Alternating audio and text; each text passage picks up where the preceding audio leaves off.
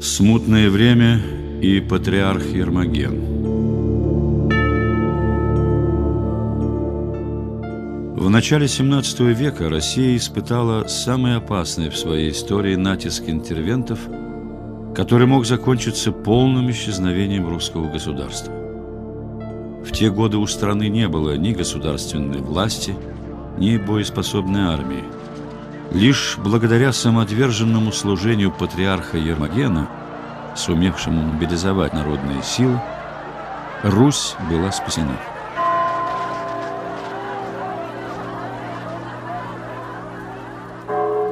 В 1606 году, после свержения Лжедмитрия I и выборов нового царя Василия, был поставлен и новый патриарх. Им стал 76-летний казанский митрополит Ермоген.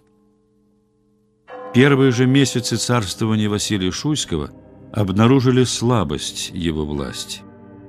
Новый царь не имел ни сил, ни авторитета для поддержания в стране порядка.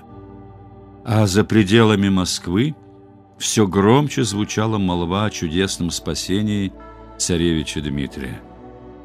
В конце концов, царь Василий был свергнут с престола и насильственно пострижен в монахи. В Москве, а за ней и во всей России началась кровавая смута. Все, кто стремился устроить свою карьеру или приобрести беструдное богатство, искали любого повода для вооруженного восстания. Воры из всяких чинов – пишет современник тех событий, устроили в московском государстве междоусобие. Восстал сын на отца, а брат на брата, и как река полилась с обеих сторон кровь христианская. Видя беспорядок в московском государстве, польский король Сигизмунд решил использовать эту смуту в своих интересах. Он осадил приграничный Смоленск – и стал рассылать обращения к русскому населению. В них король заявлял, что пришел не для пролития русской крови, но для прекращения смуты и междоусобия. Московское боярство поддержало воззвание Сигизмунда и торжественно присягнуло его сыну, королевичу Владиславу, объясняя это тем, что у Москвы нет сил защищаться от польской интервенции.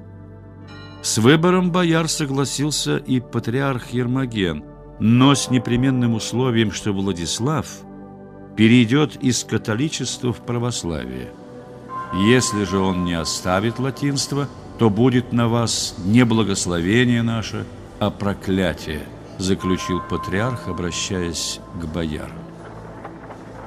На этих условиях польские войска вошли в Москву и заняли Кремль, разоружив последние остатки русской армии.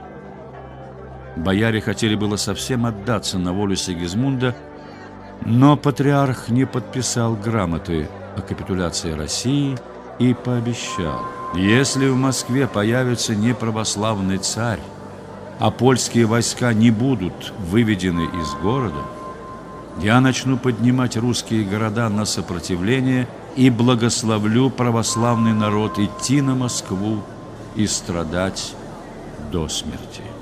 Услышав это, бояре обрушились на патриарха с бранью, кто-то выхватил кинжал. «Не боюсь я твоего ножа!» — воскликнул Ермоген.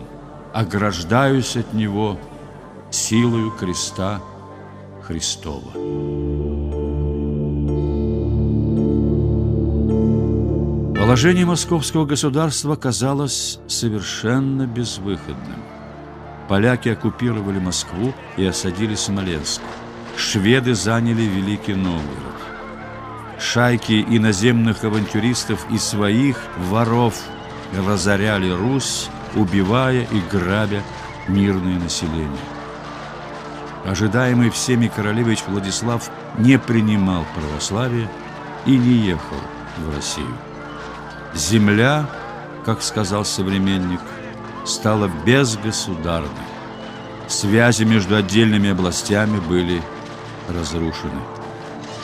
Тогда Среди всеобщей растерянности и разброда патриарх Ермоген обратился к русским людям с призывами к объединению для защиты Отечества.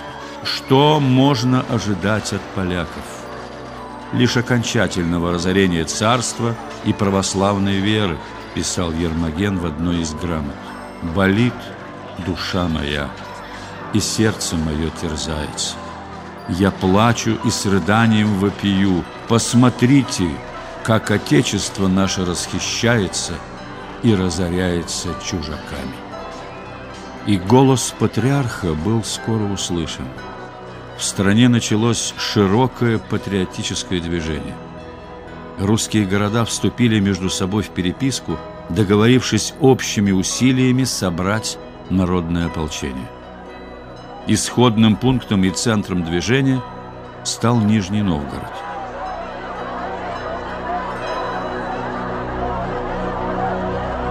Это встревожило поляков и их сторонников.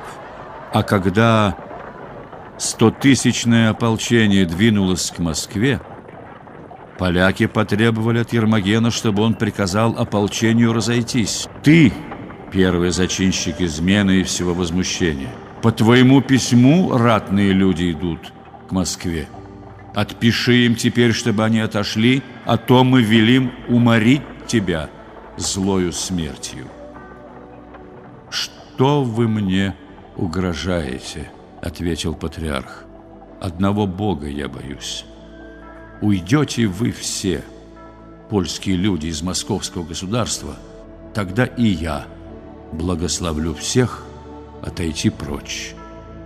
А если вы останетесь, мое благословение всем стоять и умереть за православную веру.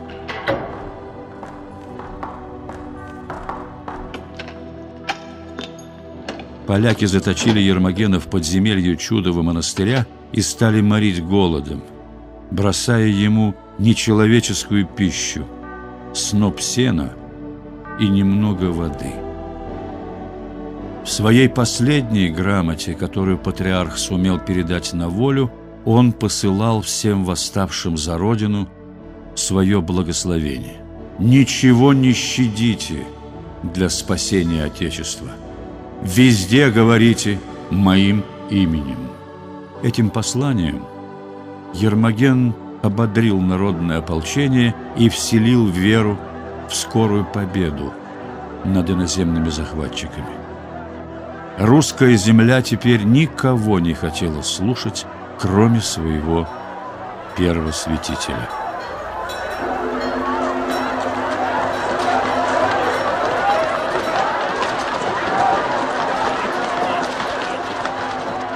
4 ноября 1612 года народное ополчение под предводительством нижегородского купца Космы Минина и князя Дмитрия Пожарского штурмом взяло Москву. Одетое в шлемы и латы польское войско сдалось на милость лапотным русским мужикам, вооруженным чем попало. День штурма стал народным праздником. Православная церковь в память избавления Москвы и России от поляков установила в этот день празднование Казанской иконе Пресвятой Богородицы, под знаменем которой проходило освободительное движение. Патриарх Ермоген не дожил до светлого дня.